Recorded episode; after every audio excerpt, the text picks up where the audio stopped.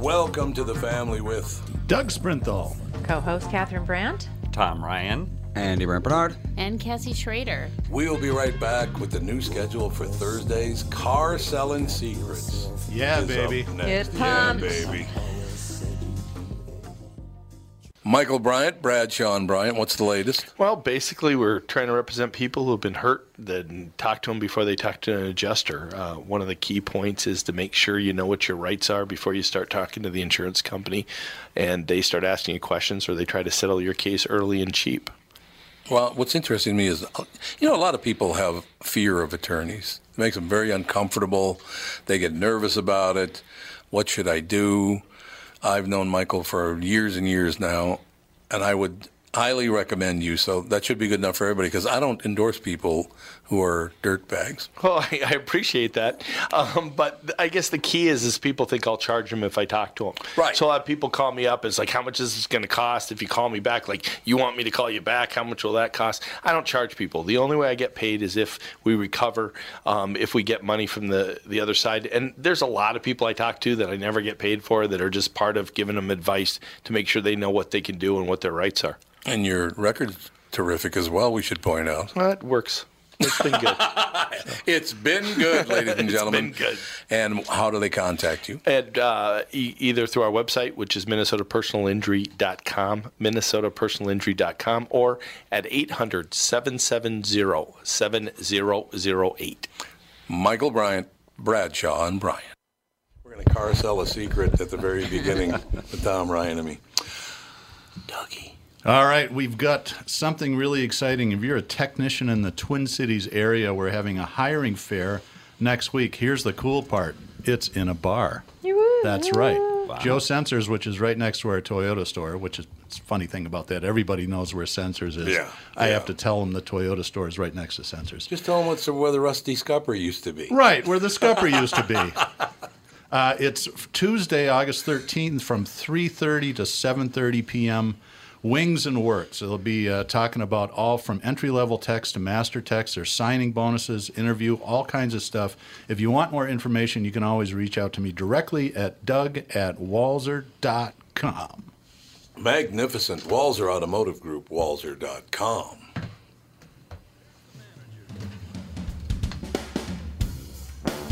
Walser Automotive presents Car Selling Secrets. You're not a very good backup singer. Yeah, I'm a lead singer, not a backup singer. I can do do wop, do wop. I can do that. I should get you in the studio and we'll dub in some backup vocals. That would be on this thing. That would be fun. Well, we can do that. Our special guest is an old friend of mine, Tom Ryan. He al- happens to be Paul and Andrew's cousin, probably one of the best car salesmen I've ever met. And I do a little work for him on the side. He has a sales training company where he teaches uh, dealer groups all over North America that are interested in becoming one price uh, selling dealers. But there's more. There's more? He's also a huge. How can there be more? He's a huge book collector and Ooh. a great storyteller. So I'm just going to wind him up. And he actually knows a lot of people that you know.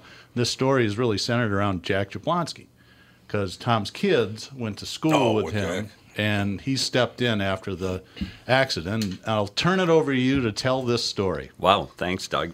Um, you know, it, it takes back uh, takes me back a little ways because I think it was I'm trying to remember, but I think it was in December of 2010 when Jack got hurt, right before the new year. And so I had three kids that went to BSM, Benilde St. Margaret. My oldest had already graduated. One was in Jack's class, Michael, and Ellie a couple years younger. And so when Jack got hurt, it, it really kind of rocked it rocked the whole community. I would say uh, more so than just BSM. It was kind of the alignment of uh, the perfect storm. And I remember um, after the holiday, I, I actually had never met Jack or Mike or Leslie Jablonski. And yet, my kids were so shaken by this, they came to me literally in tears and said, You know, I don't think Jack will ever walk again. And is there anything we can do to help? And so I said, Well, you know, nobody's going to write a check to make Jack walk again. And so the mm. question is, how do we kind of accommodate the family and, and make things a little easier. And so I got to thinking, I was actually at the health club working out, and I thought, well, an easy one to lay up in the car business would be it's not likely Jack's coming home uh, in anything other than a wheelchair at that point. So I called my cousins, Paul and Andrew, and said, you know, would you put up some money? And I called uh, Morrie Wagener, who's a wonderful man. He owned the Morrie's Automotive Group. He threw in some money, and I called David Luther, and uh, combined, I bet they threw in a hundred thousand dollars or so, and we went and bought Jack a uh, Honda van and had it all accessed for handicap. Which to this day, I think he's still driving. That's and great.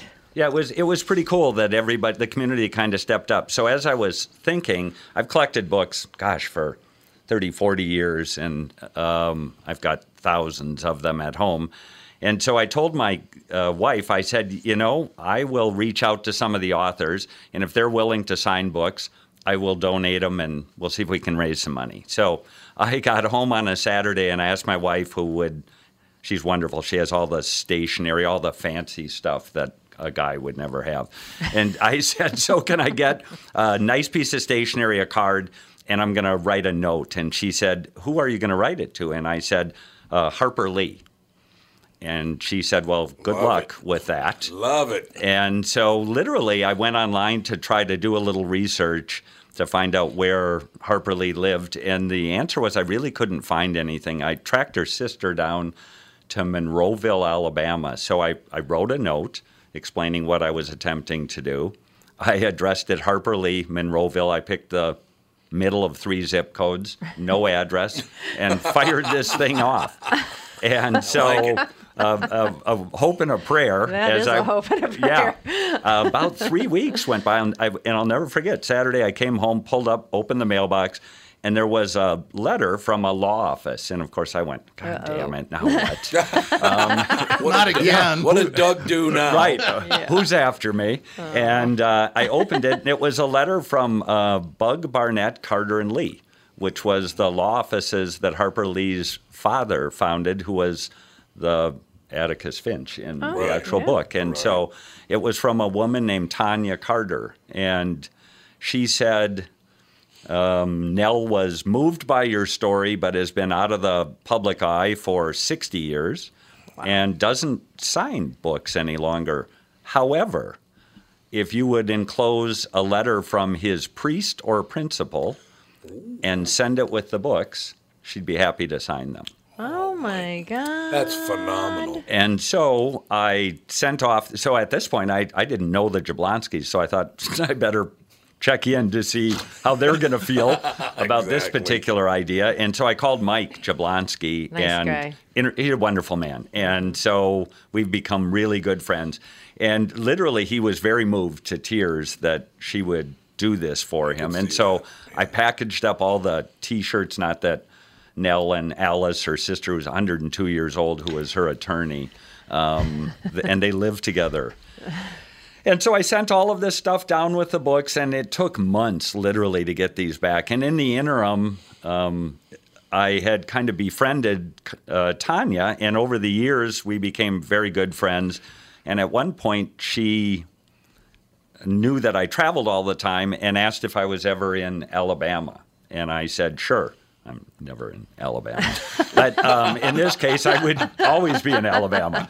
And so, anyway, she said, How would you like to come down and have lunch with Nell?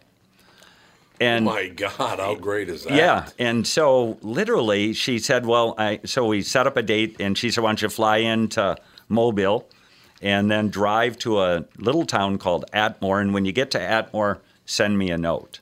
And I'm like, Send you a note. "Yeah, exactly. Like, how about just telling me us?" Carrier and- pigeon? yeah, right. And so I, I emailed her, actually via my phone, when I got to Atmore, which was an hour and a half drive, I would say, out of Mobile. And she said, Great, now come to Monroeville, and there's a Walmart. And when you get there, send me another text. Oh. And I'm like, Come on. A little You know. secretive. Yeah, exactly. So now I get there, and through this, um, now when I get to the Walmart, she says, "Come to the center of town," and it's just like the movie. The courthouse sits in the center of town, and she said, "Go all the way around the square. There's a nondescript brick building, and there is a door there, and I'll meet you there in 15 minutes." And I'm like, good God. Um, so anyway, I do, and it's the Almost office like of giving ransom. yeah, it, it turns out it's the office of Bugg Barnett, Carter, and Lee. And so Nell is not there. We go in there, and she said, I'm waiting for a package. And I said, Can't they just drop it off? And she said, You know, we don't give this address to anybody. Right. She said, We've had people uh, impersonate postal, UPS, everything trying to get to uh, Nell. So she said, let's wait 15 minutes. And so she walked me into Nell's office and said, why don't you just have a seat? And, and so she was in the next room and I kind of yelled to her and said, is there anything off limits? And she said, no. And I said, then I'm going to put this medal on, which was the Medal of Freedom given to her by President Bush. And it was sitting in a cabinet right there. And so I, I had to squeeze myself to sort of say, gosh, you know, how did this all happen? So anyway, we went over and met with Nell, and she was at that time your typical 800 year old five foot lady with a bad $8 haircut. Um, and so it's one of those things that you want to be careful about meeting your heroes because Yeah, here's yeah. a Sure. um, an older woman um, who obviously very very successful and um, at that time they were going through a whole bunch of issues about whether or not Tonja was kind of uh, elder abuse issues that Oh. were actually Oh, opened really? up. Yeah, because no one could get access to Nell. She had a new book that was published called Go Set a Watchman Right. and so it was a it was a really interesting kind of time. I had obviously she sent me a copy, signed copy of Go Set a Watchman as well for Christmas oh. the year it came out, which I can't imagine amazing. there's many of those. And she sound, signed just a whole bunch of books. One of the unique things through this is she had asked for a, a photo book of Jack. And when I got down there, the Jablonskis had put it together, and it was on Harper Lee's mantle.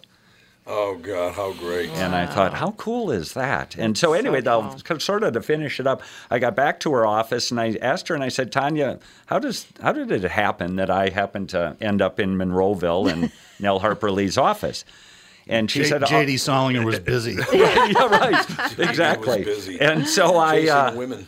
I uh, said, she said, well, come here, I'll show you. And so we walked out in the hallway, and there was kind of a two foot long box by maybe a foot and a half, foot and a half high, and it was completely full of mail. And she said, this is one week's mail. We get somewhere around 100,000 pieces a year. Really? Yeah. And she said, I've been here 17 years and it's my job to take care of this. And I said, So you respond to them? And she said, Well, go ahead and ask me how many I've responded to. And I said, Let me have it. And she said, In the 17 years, I've responded to one. And that's yours. Really? One. And why? And she 'Cause said, he's a We good get. salesman. He Yeah, wrote a yes, hell of a you are a letter. good salesman. Honest to God, I have no idea. She walked by, she said, and she reached down in the box the only time ever, op- picked one out, opened it. It was mine. Oh my God. She had a nephew that had been paralyzed a year earlier, Oh, and I so there's think it connection, connected. And she yeah. said, I don't open them because they're mostly kind of hard luck stories. Sure. And it would be overwhelming. And so you Yep. are, she said, you are the first and only one that we have ever responded to. That's It's amazing. a wonderful story. And I thought, wow. And so then I reached out to uh, John Grisham. I reached out to Stephen King, uh, Andrew Gross, uh, Jon Krakauer, your friend, Vince Flynn. And I think probably 20 of them. And um, basically, I think it was Grisham said, Look, if you got Harper Lee, how could I say no? yeah, Yeah. there you And go. so, uh, yeah, that's a lot of pressure yeah, on and then anybody. I actually got interestingly, I got an email from John wanting to buy four copies of three copies, excuse me, of A Time to Kill, and he offered me four thousand dollars a piece for them, his own book, Wow. and I sent him back a note and said, "Aren't they worth more? They're signed." After all, You bump. You tried to bump him. I did. He didn't go for it, however, for it. no. Okay. And so uh, I got back a smiley face and a thumbs down. yeah, there you go. and so, but it was really an interesting. Um, it, it was just kind of one of those interesting times where everything kind of aligned. Yeah. And then it wasn't too long after that Nell passed away. Right. And I had and and Tonja called me the morning to tell me that Nell had passed away, which I found I was sort of imp- you know I was.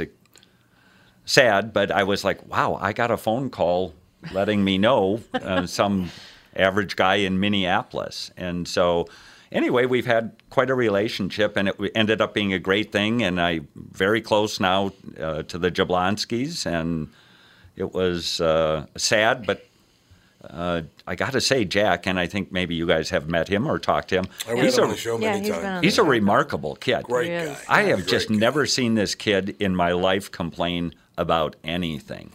I mean, he really is. And I, I can't imagine Yeah. the trauma of waking up Yeah. No. and having no mobility. The first time I met him, he was in a halo, and it Yeah. was it Sorry, was yeah. crazy. So uh, everybody said yes, but one author, which was kind of crazy that we had one.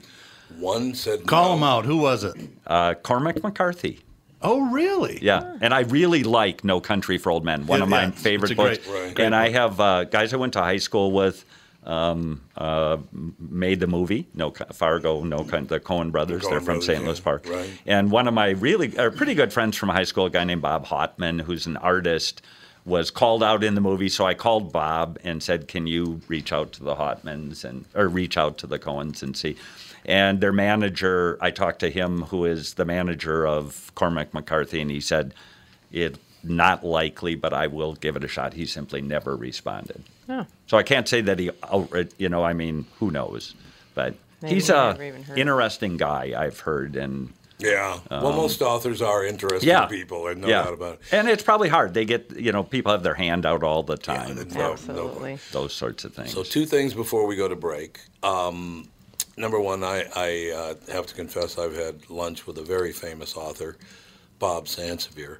So you know, you I know. forgot him. Yeah, you, why didn't you call Bob? He He wrote could a have at book. least got five bucks. He Right. published book. Right. An autograph. One of my favorite things about the Jablonskis, and I, I am sorry, what's Jack's younger brother's name? Uh, Matt. Matt. Yeah. Is it Matt? I think it's Matt. I think you're right. I think it's Matt. So they come into studio. They Jack came into studio several times back in the day. Mm-hmm. And the first time he was in there, he Max. Max. Yeah, that's exactly what it is. It's Max. You're 100 percent right.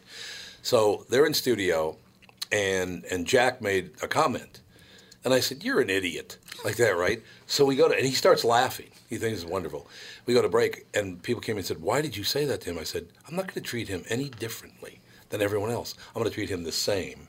And he really, afterward, Yeah, Tom treats everybody poorly. yes, I treat everybody poorly. Equal opportunity. It pays well. right.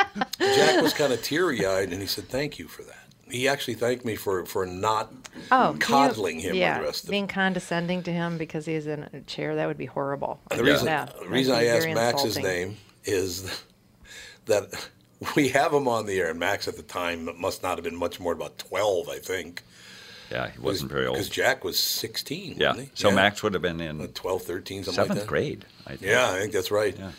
So I said, Max, what's up with you? And he goes, I'm on KQRS. I've always had a dream about KQ. I said, what's that? And he goes, can we play porno movie title or not?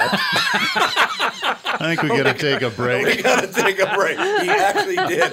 And the whole family just broke out laughing. It was wonderful. Funny. We'll be right back. More with Dougie and Tom and everybody. Car selling secrets. And the rest.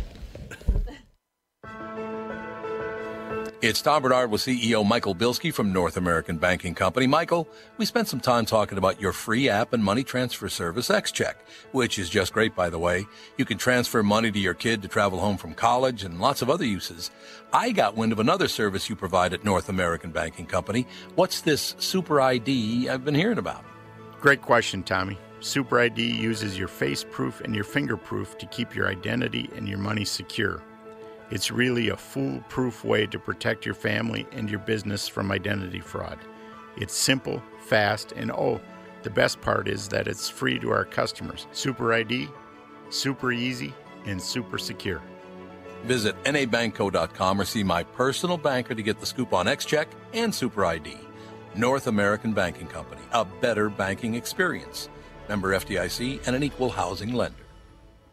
Tom Barnard here for Whiting Clinic LASIK and Cataract. There's no better time than now to ditch your contacts and pitch your glasses. Whiting Clinic is the place I trusted to do this for me, and it's not just me. There's a reason Whiting Clinic is the number one LASIK practice in the United States. Dr. Whiting's unsurpassed experience, the most advanced Contoura laser technology, and lifetime coverage are all backed by Whiting Clinic's best price guarantee. Being the experts they are, they wanted to make sure you have the very best for your eyes, just like I did. Call now for Whiting Clinic's $500 off LASIK savings. If you're like me, not a big fan of glasses and contact lenses, then it's time you found out if you're a candidate for LASIK.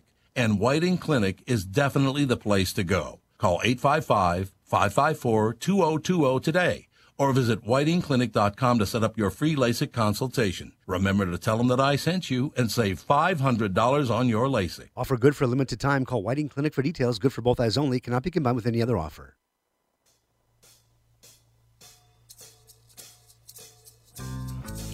We are back. Dougie's here. Car selling secrets. Yeah, we've got a live call in line. If anybody wants to call in with questions, comments, or criticisms, it's always available 612 295 1526. That's 612 295 1526.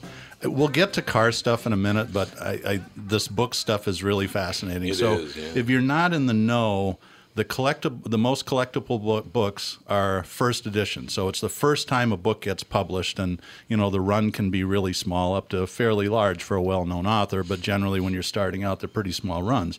And the most collectible of first editions are ones that are signed by the au- author. So I think we should have Tom tell the story of why John Grisham would buy his own book that he wrote, published, and signed back from Tom for twelve thousand dollars. Uh, three of them, actually. So it, it- that was an interesting story, which I, I actually went to John's office out in Charlottesville, uh, which was actually very cool. It overlooks the uh, Blue Ridge Mountains.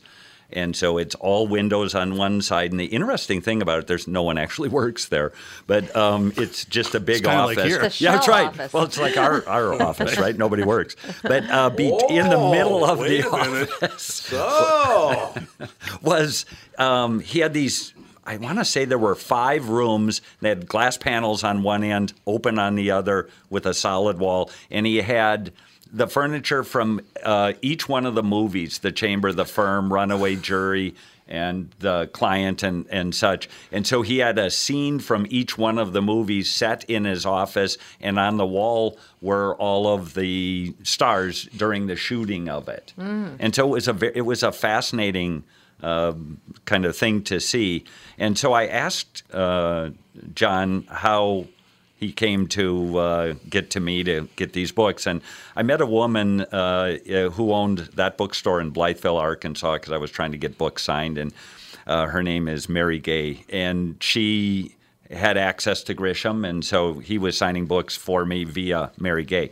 And so I had a lot of those books, and so she reached out to him. He agreed to sign books for Jablonski, and then he sent me an email. And when I got the email, literally, I, I it was from John Grisham, and I thought, well, of course it is. I thought it was johngrisham.com or something, Yeah. telling me he had a new, and it it was from him saying, you know, that he had seen these books, and anyway, so I asked him how this came up. And so when he wrote A Time to Kill, which was 1989, he self published and he was in the House of Representatives in Mississippi, I believe, at that time.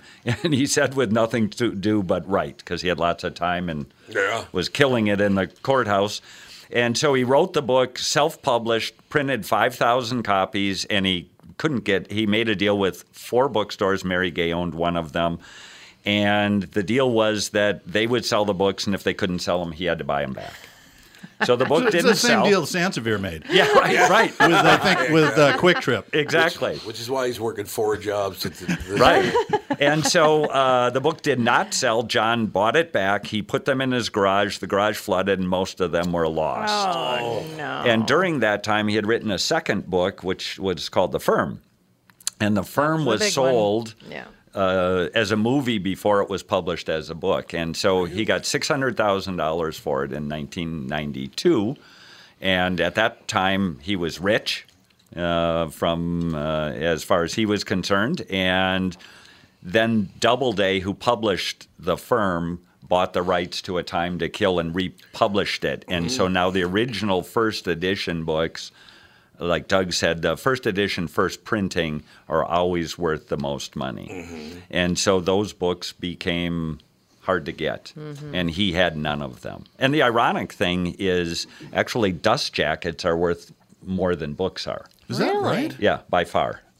And so, yeah, so what happened was uh, recently I saw in an auction a first edition Gatsby jacket, which sold for $192,000. Um, and so what happened was the first books that were published were generally went out to libraries and they discarded jackets because they were kind of a pain in the ass Yeah, Yeah. sure. and sure. they'd get Rip ripped off and and they yep. rip, and yeah. so when you have a, a small run like To Kill a Mockingbird, five thousand of those books were printed in July of 1960.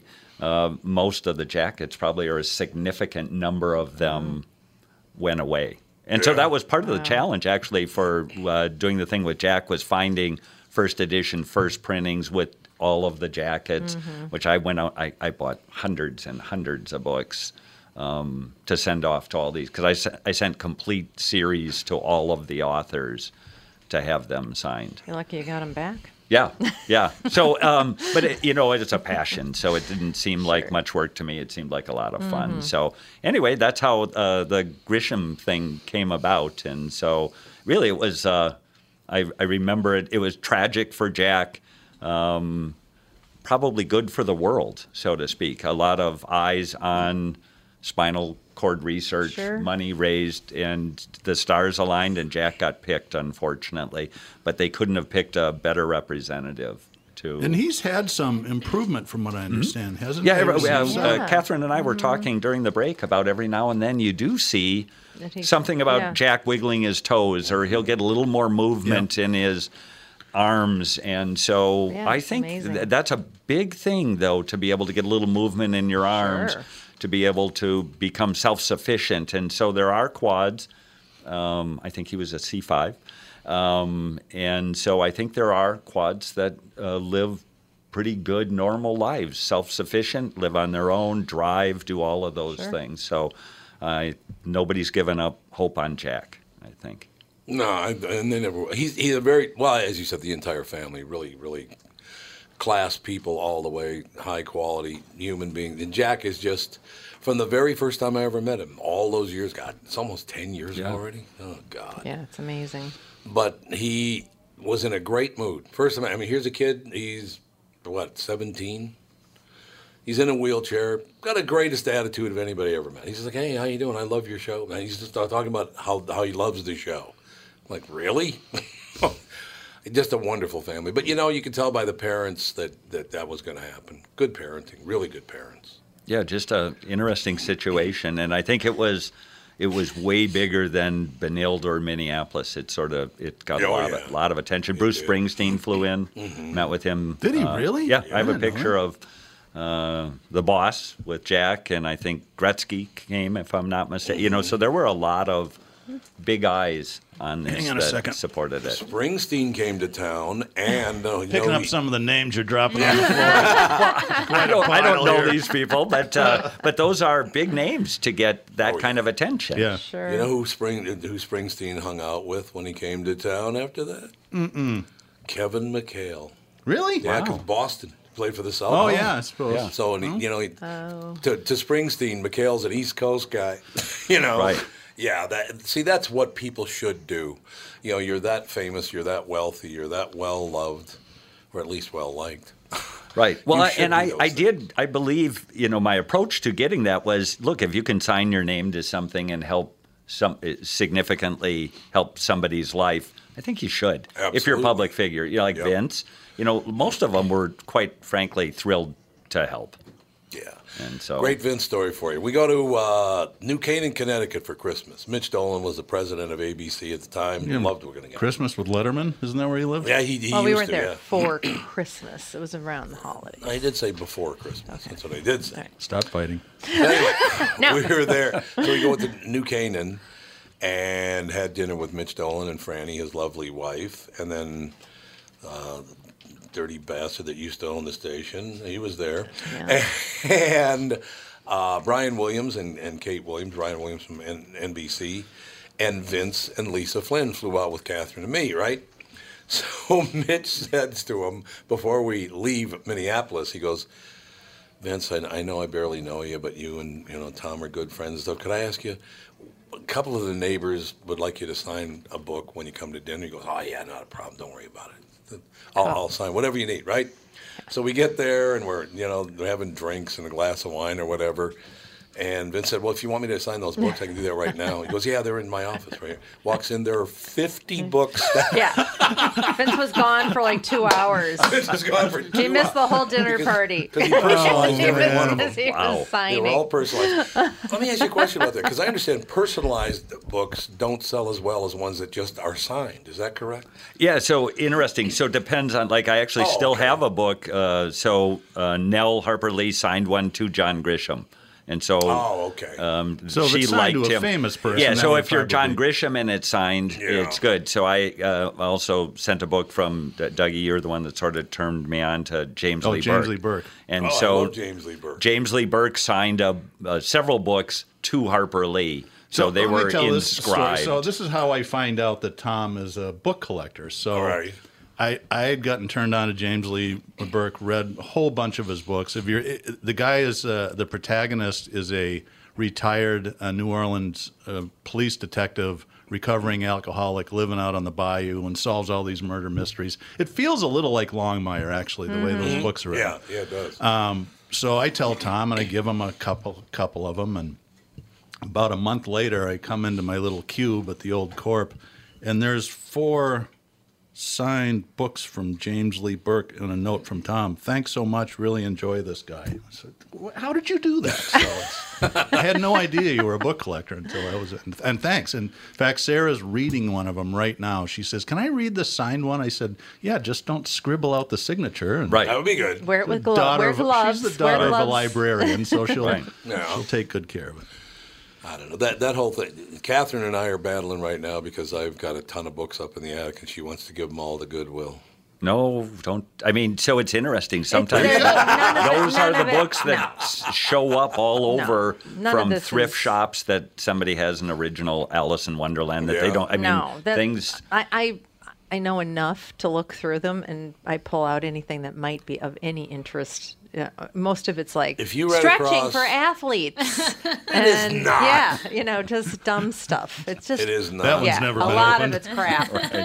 A lot of it's just I don't even The know. Swan by Aldous Huxley. Do not give that one away. Oh, I gave that one right. I wouldn't doubt it.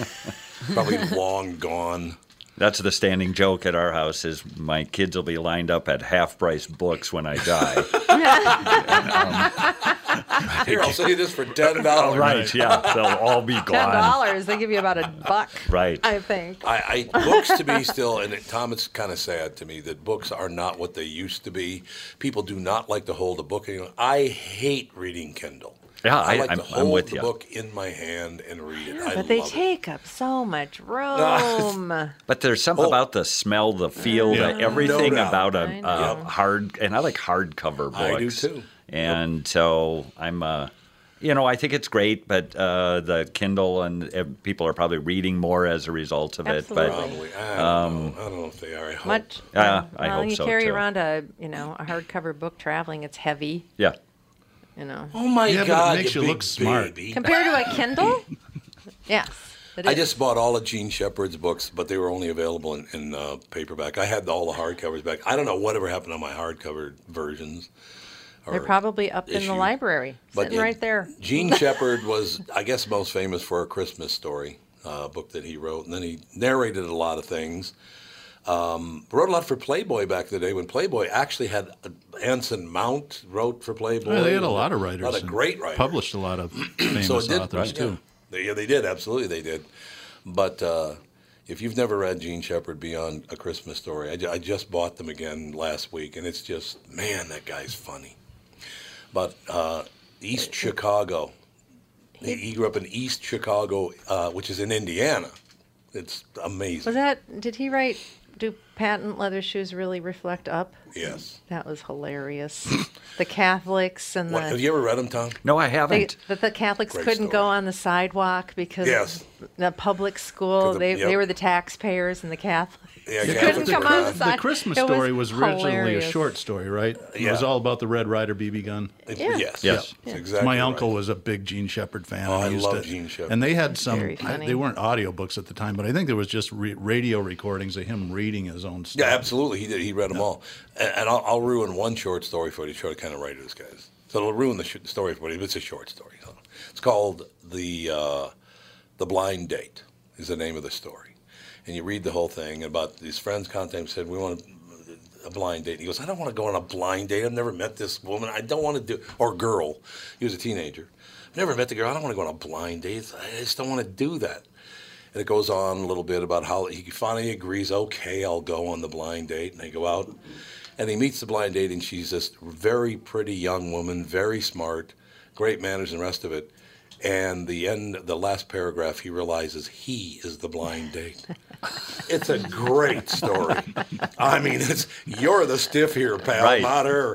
it was That's so great. Oh, what a great story. we Got to take a break, Pally. All right, we'll be right back after these exciting uh, announcements from our sponsors. What are the things you want to avoid when it comes time to sell your home? Hey, it's Tom with my realtor, Chris Lindahl. If you're like most people, it's things like open houses, staging, decluttering, repairs, maintenance, and all the people coming through your house. Hey, Tom, the Guaranteed Offer program from Chris Lindahl Real Estate was created for people like you so that you can avoid the things that you don't like doing when it comes time to sell your home. We have been presenting offers for homes in most price ranges. Homeowners are loving our Guaranteed Offer program, especially how much money they are making on their home sale without the inconveniences. So, this program is for all price ranges and conditions, including perfectly maintained homes. Most homes do qualify. To see if your home qualifies, go to chrislindahl.com and click Get Offer right now. Will you be the next homeowner to accept an offer from our Guaranteed Offer program? Find out now. If you qualify, you will get an offer in 48 hours or less, and the best part is you get to pick a closing date that is convenient for you and close in as little as three weeks. Go to chrislindahl.com right now to see if you qualify or call 763 401 SOLD. That is 763 401 SOLD. Tom here for Sabre Plumbing, Heating, and Air Conditioning. Right now, Sabre and Bryant are teaming up to offer 0% financing for 36 months when you buy a new Bryant furnace. This is the perfect time to replace your old furnace with a new trouble-free, energy-efficient furnace from Sabre. And when you buy Bryant equipment, you're getting one of the most trusted names in the industry. This 0% offer is available for a limited time. Call Sabre Plumbing, Heating, and Air Conditioning to find out more, and please tell them that Tom sent you. Sabre and Bryant, whatever it takes.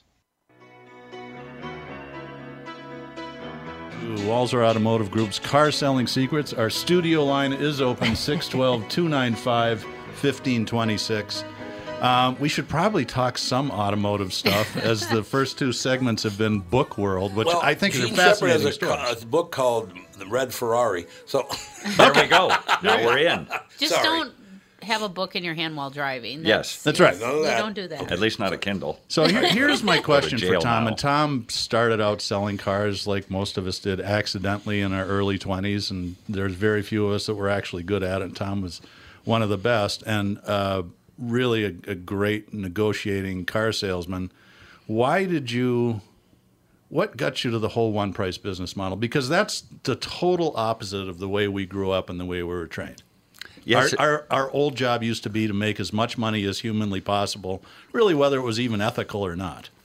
Yeah, so it's interesting. So when it was first introduced to us, you know, I started with the Walser Automotive Group back in the late '70s. So back then, Paul and I were roommates as well, and so he was my boss. Pity, so pity yeah, all the women in the Twin Cities back in those days. it was horrible. A lot of bad behavior. Um, No, on a Paul. yeah, Hard no, to couldn't happen. Um, and so, literally, I, I'm not sure whether I chose the industry or it chose me, but nonetheless, my father was a partner of Jack's for a long time. And in 2000, that's when Paul and Andrew decided to go down the road of upfront pricing. And I was the director of training and had been for a number of years. And I, I really wasn't terribly hip to it because I thought it would change or wreck kind of everything. Um, I just I think with the internet and the information that's available today, I'm not sure it's our choice. I think it's consumer driven, and so for when I look at it, I think it's that their customers aren't willing to tolerate the stuff that we once did, and if it's not fast, simple, easy, I don't think most people do it. I look at you know you we, you and I traveled recently to Toronto to work with a group, and think how little interaction we have with anyone on everything we do. So when I buy airline tickets to checking in to checking into the hotel to getting the rental cars, you just don't talk to anybody. Yeah. And if it doesn't happen fast and easy, um, I don't. I think customers are shying away from it, and that's why I think. Um, predominantly in the used car world, with the compression of the margins as a result of the search criteria, if you're not on the first page of a Google search, the answer is people don't find you. The old adage is there a page two, and the answer is nobody knows. And so nobody looks past whatever that first page is. And so, in order to do that, margins have been compressed in order to simply get the visibility. And now with millennials, um, everything in our world, you know, it's, I have a, a client out in Portland. And when I, I take the train from the airport downtown, that's where they are. I have a Safeway app. The groceries beat me to the hotel. Wow. You know, I mean, and, and Yeah. that 10 years ago really wasn't a thought No. very much. And so Speaking of everything that, changes. I didn't ask you this question. So when we were in Toronto, we were the Tom was there for a week, and I was there for three days, kind of watching him and learning. After one session, he goes, "Hey, let's swing by the grocery store. I want to pick up a few things." He buys three containers of yogurt, uh, two packets of pre-made Jello, Yeah. and two cans of Reddi-wip. Yeah. And edamame. Right. what I what did, for real. diet is that? Well, it's you know what I have such a uh, you know I'm in the program, so I've been dry for 39 years, and so I have a bit of a sweet tooth. I think from the absence of the 40 years worth of alcohol that I actually consumed in the first 20 years of my life, um, and so along with everything else that made its way in there, um, yeah. But I have just a hell of a sweet tooth, and yet I'm trying not to be as big as a house, and I travel you know, almost every day. And so I've had 80 some trips this year so far. And so it's, yeah, I should. I mean, you stuck some edamame in there. I did. so I did. Actually, good. I'm usually pretty good about it, but I love sweets. Yeah. And so I'm trying not to do is so the the I didn't Jello know it and some stuff. sort of psychotic. no, orgy. no. It just you know what? It doesn't have a lot of calories and it's not terribly awful for you. Right. Okay. Right. And so that's, true. kind of, and I actually like yogurt. I, I do too. I, I just it's the Yeah, but it was interesting. So we were um, w- um, with the whole one price thing. You know, we're working with a group up in Toronto, which is the, I mean, to get your arms around it, they're the largest Porsche dealer in the world. In Toronto? And I, in Toronto, uh, largest McLaren city. How do they afford it? In Toronto. Oh my god. eighty percent taxes.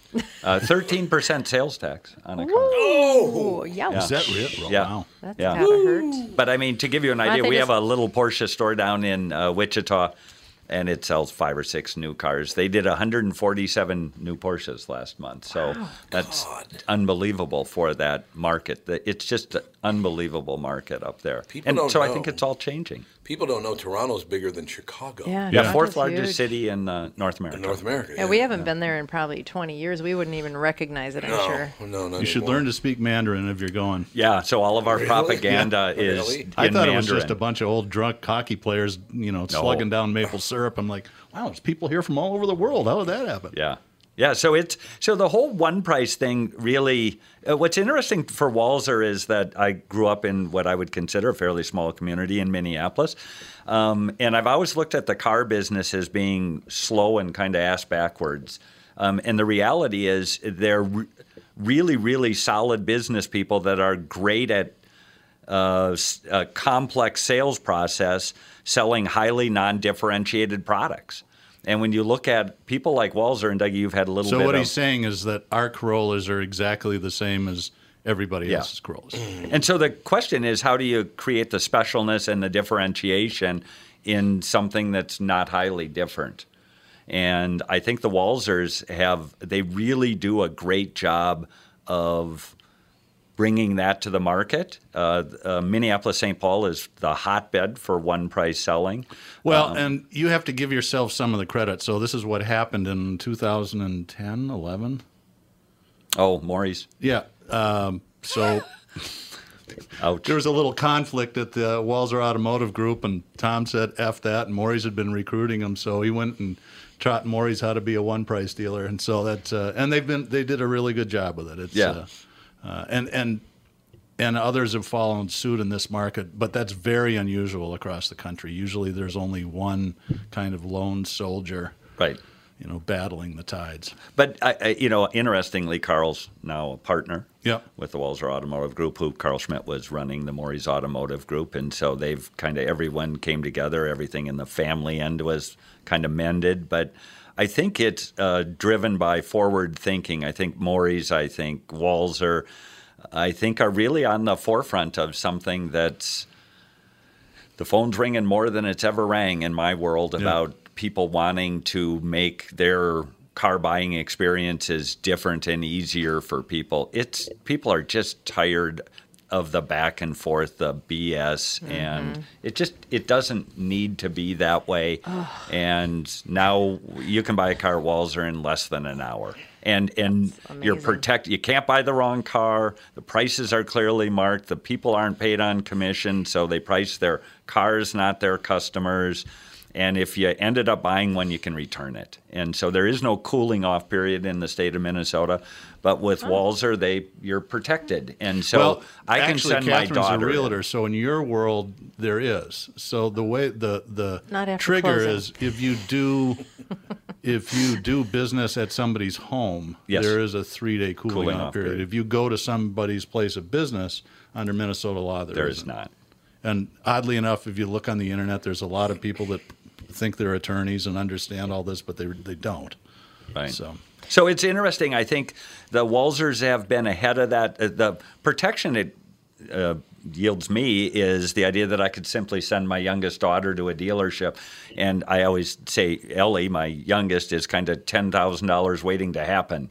Um, at a dealership, right? I mean, she she would just get put together not because she's a dumb kid, because she simply is an unaware consumer at 21 years old. Sure. Uh, with Walser, the answer is nothing bad can happen, and I love that Right. uh, for everybody to be able to go in there. So if Doug's a great negotiator and Catherine's not, they get the same price.